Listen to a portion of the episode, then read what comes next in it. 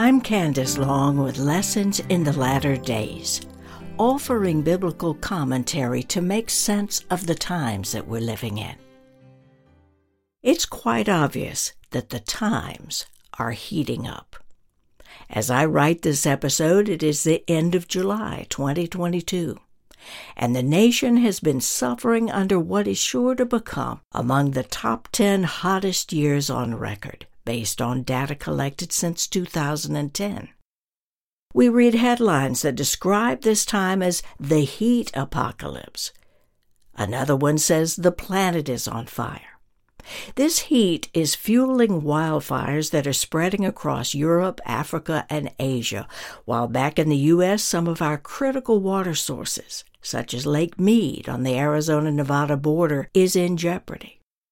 The water level is dropping at such an alarming rate that if it gets below a certain level, water would no longer be able to get through the Hoover Dam to supply California, Arizona, and Mexico.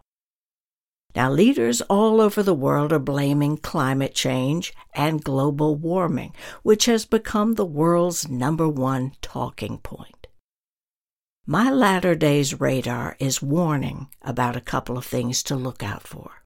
Number one, we will likely see increased legislation trying to take billions of our tax dollars to address this issue. And number two, we will likely see the United Nations put pressure to turn over sovereignty of our natural resources under the quote promise of safely managing all of the resources and food supplies of the world.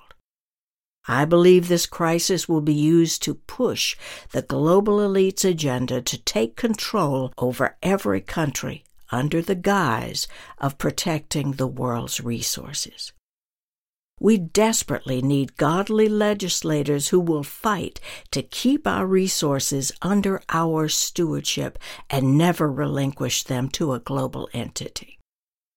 And this is important too for owners of existing farmlands, that you not sell our land to nameless corporations owned by other countries, such as China. If we continue to do so, we are opening a huge door to our own destruction.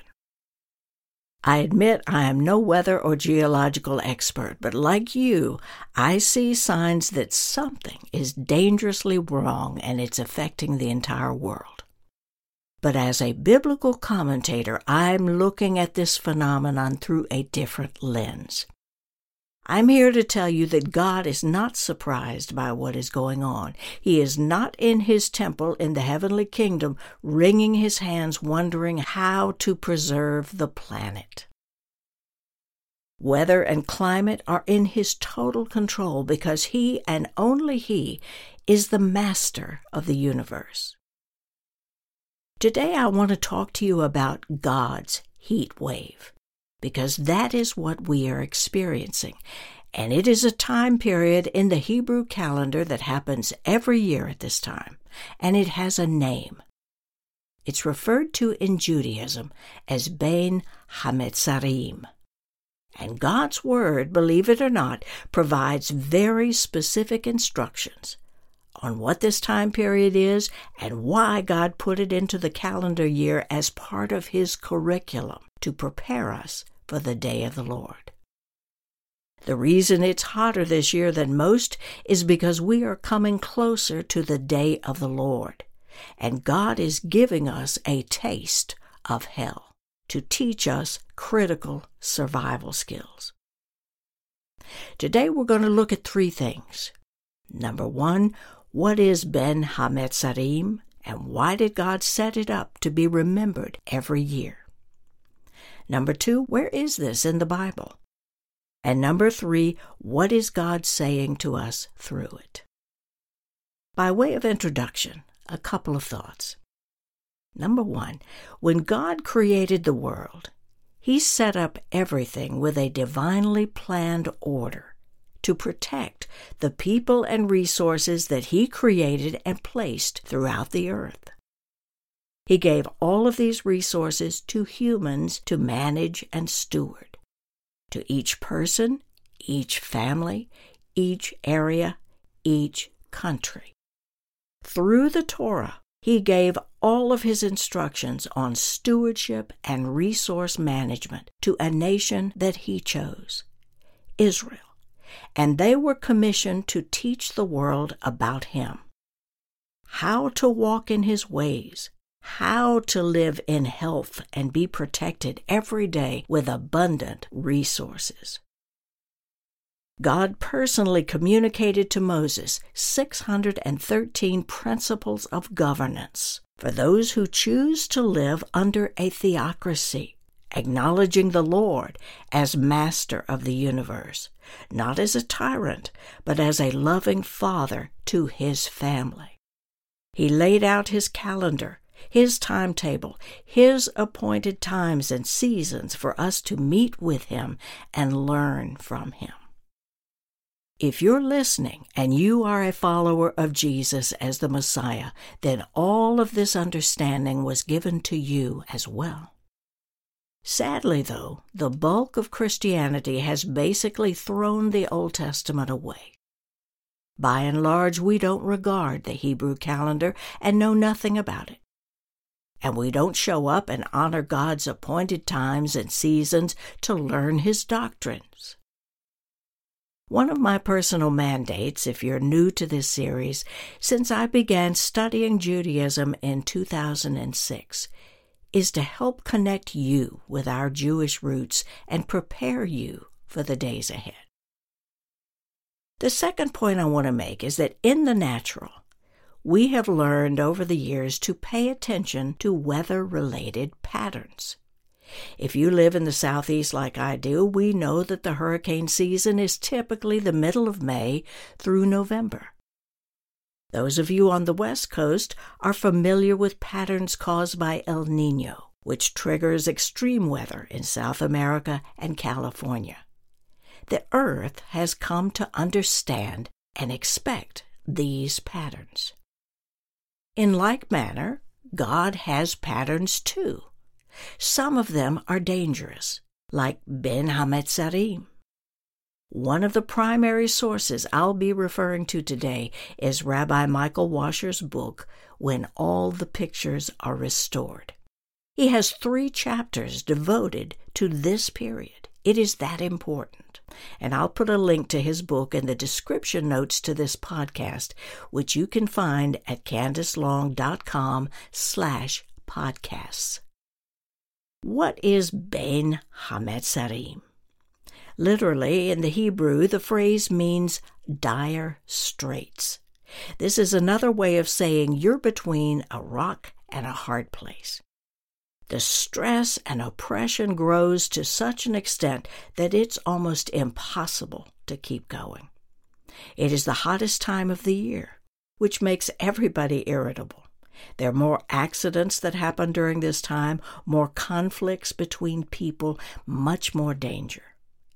It is a time when we must be careful and pay attention to the details. The only positive note is that Ben Hametzarim only lasts three weeks, 21 days. But these 21 days are called the dangerous days because Jewish doctrine teaches us that there is a particular demon that God allows to prevail during this time. That means God gives this demon the upper hand. Bein Hametzarim is this 21 day period. It begins and ends with a fast on the 17th of the month of Tammuz, and at the end of this period, on the 9th of Av, which happens to be August 6th, 2022. The Talmud describes that the reason this period is so dangerous is that five tragedies happened on each of these fast days, culminating with the destruction of both holy temples 550 years apart. Is that coincidence? No.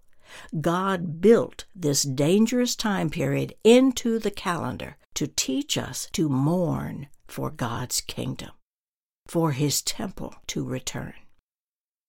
So, who is this demon? It's called Ketev Meriri and is mentioned in Psalm 91. The word Ketev means destruction, to cut off, to ruin, and Meriri means bitter and poisonous. Ketev Meriri is a demon of midday heat who sets upon his course of bitter destruction from 10 a.m. to 3 p.m., but reaches its peak at noon. Now, if you're like me and declare Psalm 91 over yourself every day, which is an excellent spiritual discipline, by the way, you will be familiar with this verse. You will not fear the terror of the night, nor the arrow that flies by day, nor the pestilence that stalks in darkness, nor the destruction that wastes at noonday. It's this last phrase, the destruction that wastes at noonday, that is Ketev Meriri. This demon is so brazen that it does its poisonous damage in the light of day, not in the shadows. You find this demon also in Deuteronomy 32:24, which is Moses' last address to his people before God takes him home. He prophesies how the people will turn away from the Lord in the latter days and what God will do. Moses writes that the Lord will heap evils upon them. I will spend my arrows upon them. They shall be wasted with hunger and devoured with burning heat and poisonous pestilence. At the very end of days, God will turn his people and the world over to Ketev Meriri, who will prevail. This onslaught will happen during the birth pangs. And this is the word that I will use instead of what most Christians use, which is the word tribulation and you'll understand in a minute why the Jews refer to this seven year period as the birth pangs. Bein Hametzarim is what's called a mikra. It is a rehearsal to teach us what will happen during the birth pangs. It is bookended by two important dates, and I want to look deeper into what happened on those dates in our ancient past and why there is such an open door to devilish activity during this time. The start date of Bein Hametzarim is always the 17th of the fourth month on the Hebrew calendar. It is the month of Tammuz. And the 17th of Tammuz is a day of mourning we fast on this day. Here's what the Mishnah records that happened each event years apart, but all on the same day. Number one, Moses came down from Mount Sinai after receiving the Ten Commandments to find a sexual orgy going on with the people worshiping the golden calf.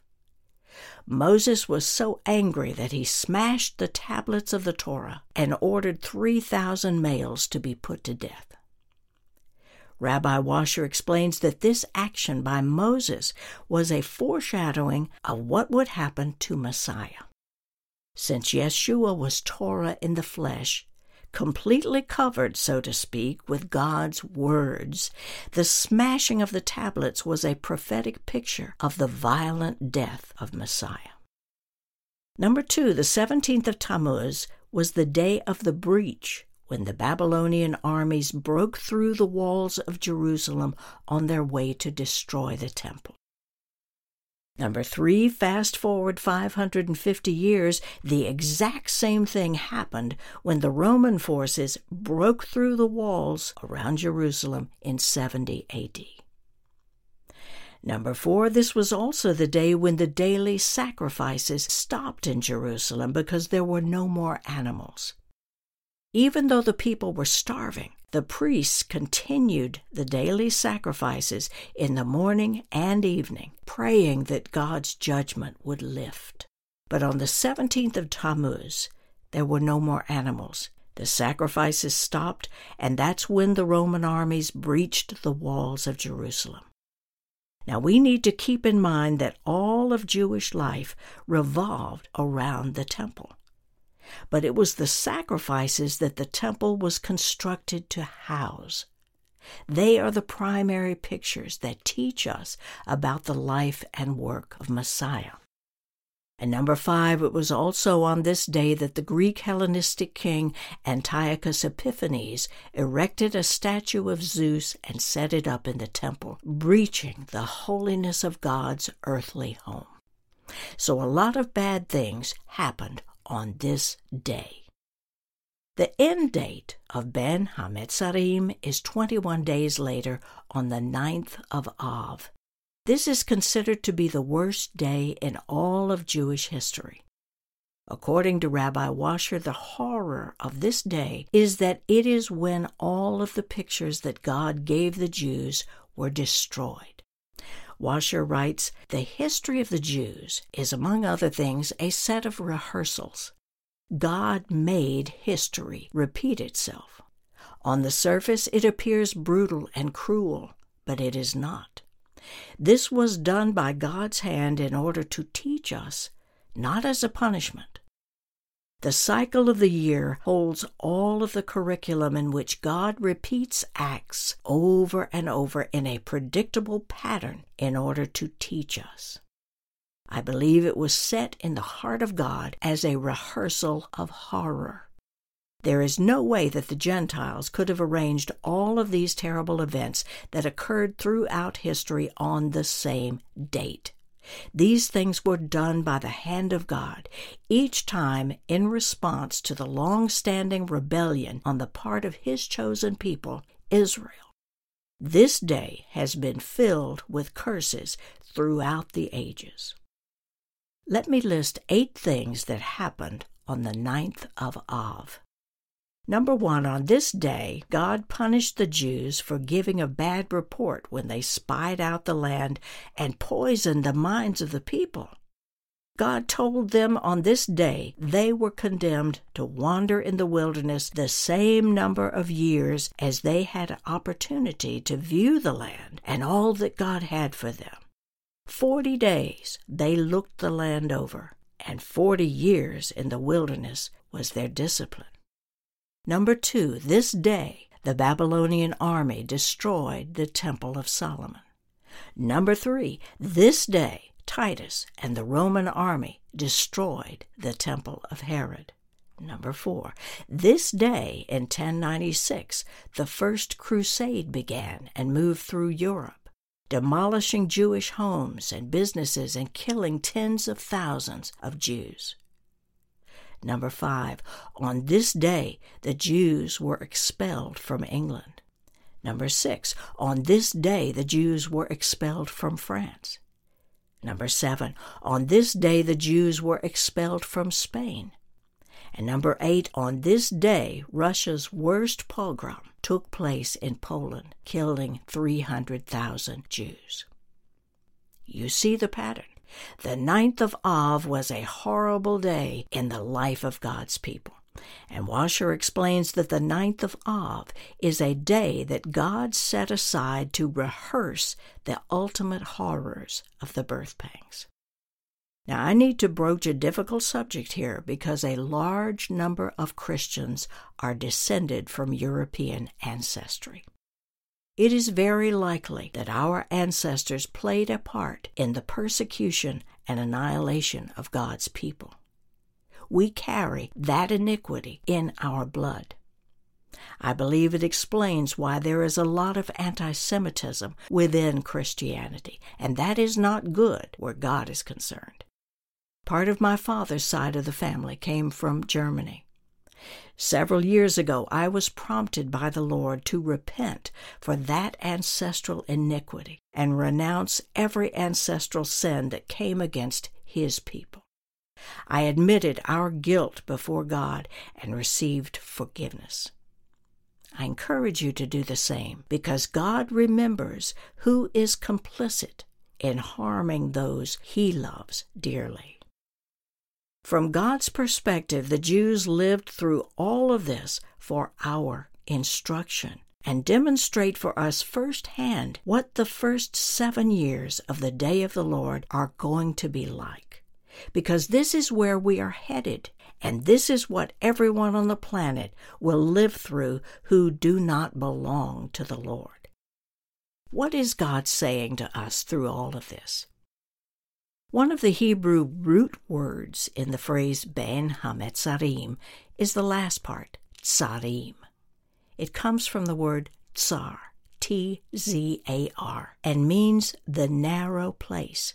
It is from this word tsar that the sages began to refer to this period as the birth pangs and saw it as a woman in labor. Once the contractions begin, they get worse and worse until the birth. The seven year birth pangs is the womb of the earth constricting, pressing in as it prepares to give birth to the messianic kingdom. In the story of the false prophet Balaam riding his donkey, there were three separate beatings. Each time the donkey saw the angel of God in the path, she turned aside, and Balaam beat her. The third time was the narrow place with a wall on either side. The donkey could do nothing but lie down.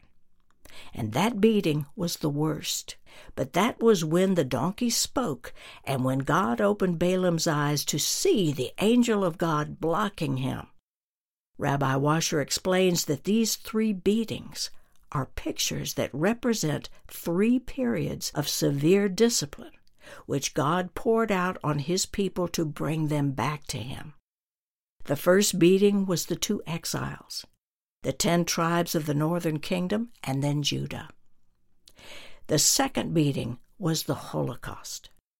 And the third, the worst, will be in the narrow place, the Tsarim.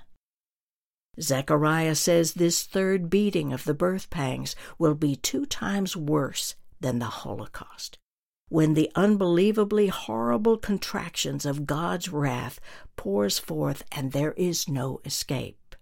That is what is coming, and we need proper perspective. There are many Christians out there saying everything is going to be fine, God will save the day, and the church will be victorious. No, not when we are leading up to the birth pangs. The tsarim are coming whether we like it or not. That event has been prophesied since the beginning. Those who belong to the Lord, who are part of His family, will be preserved safe in the resurrection. So if you have any doubt whether or not you belong to the Lord, now would be a good time to reaffirm your covenant with Him, and this is between you and Him alone. What we are going through now is a rehearsal. The Lord wants us to learn a very important spiritual discipline during Ben Hametzarim. We are to learn how to hide in God and teach our children how to hide in Him in the times to come.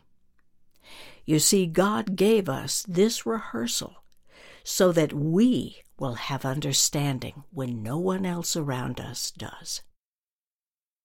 How do we hide? We hide ourselves in prayer, in the study of God's Word, to build up our faith that when the rehearsal is over, we will know how to stand in this evil day. There is a wave of devastation that is coming upon the earth. God is shaking up the ground and pulling down every wrong foundation in which we have trusted. But fear not. The fear of the Lord is the beginning of wisdom. Because you have made the Lord your refuge, he will give his angels charge of you to guard you in all of your ways. The Lord is our refuge and our strength. If you'd like to share this episode with others, you'll find it on my podcast page at candacelong.com. I want to thank you for being with me today. I hope you join me again next time for Lessons in the Latter Days. God bless.